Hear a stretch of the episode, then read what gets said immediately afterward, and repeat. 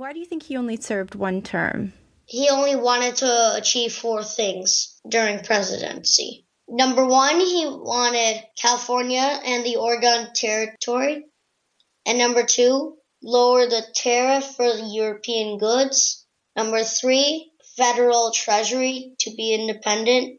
And four, annexation of Texas. And he did accomplish those goals? Yep. He also started the Mexican War. Can you tell me what the Mexican War was? So the United States wanted California.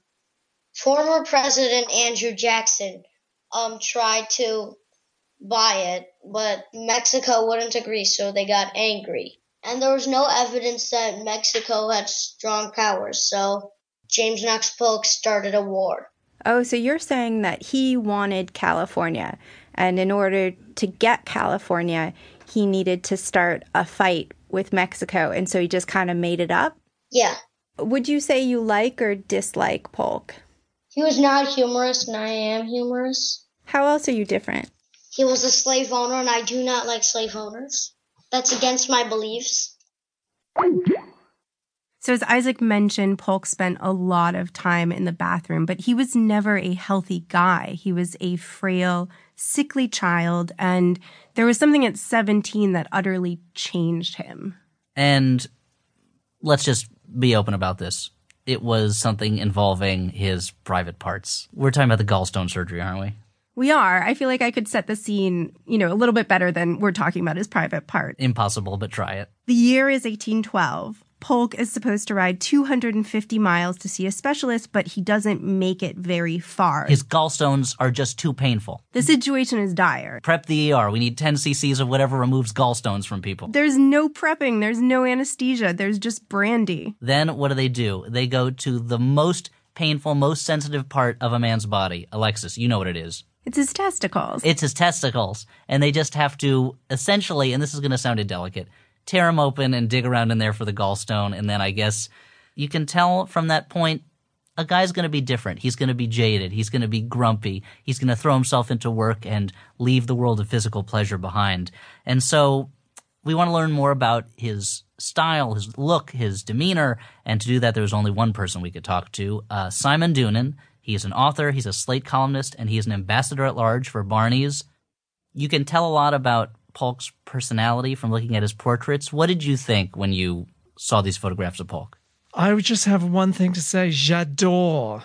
If you look at him, I mean, the first person that springs to mind is Karl Lagerfeld, because he has that um, sort of almost Proustian, but I guess it's a bit earlier than that, um, austere look with the, the stock, the white the white shirt. It, it, I mean, to us, it looks like evening wear. It's very severe. It's black and white, and then he's got this thing round his neck, which is basically a neck corset.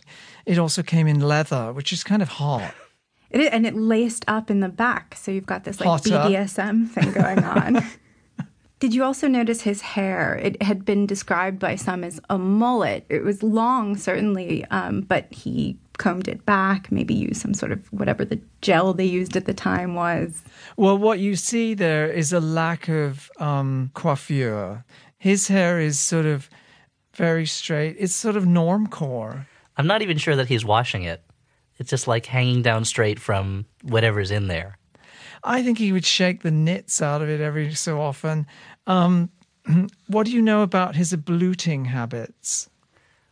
Oh well, that he actually uh, had a a very serious uh, diarrhea problem. He did. I mean, so he, most mornings were spent with that mainly, and I don't know that he got a chance to groom much. Do you think he had ulcerative colitis? We have found in our study of the presidents that many of them had some form of irritable bowel syndrome. And actually, in, in one of his diary entries, he talks about how sensitive he was to certain kinds of food. 1849. After an hour or so, breakfast was announced. It was, I suppose, a sumptuous breakfast. All the dishes were prepared in the French style of cooking, and to one unaccustomed to it, it was difficult to tell of what they were composed. As soon as an opportunity offered, I asked a servant in a low tone if he could give me a piece of cornbread and boiled ham. Is Polk someone you would want to spend time around?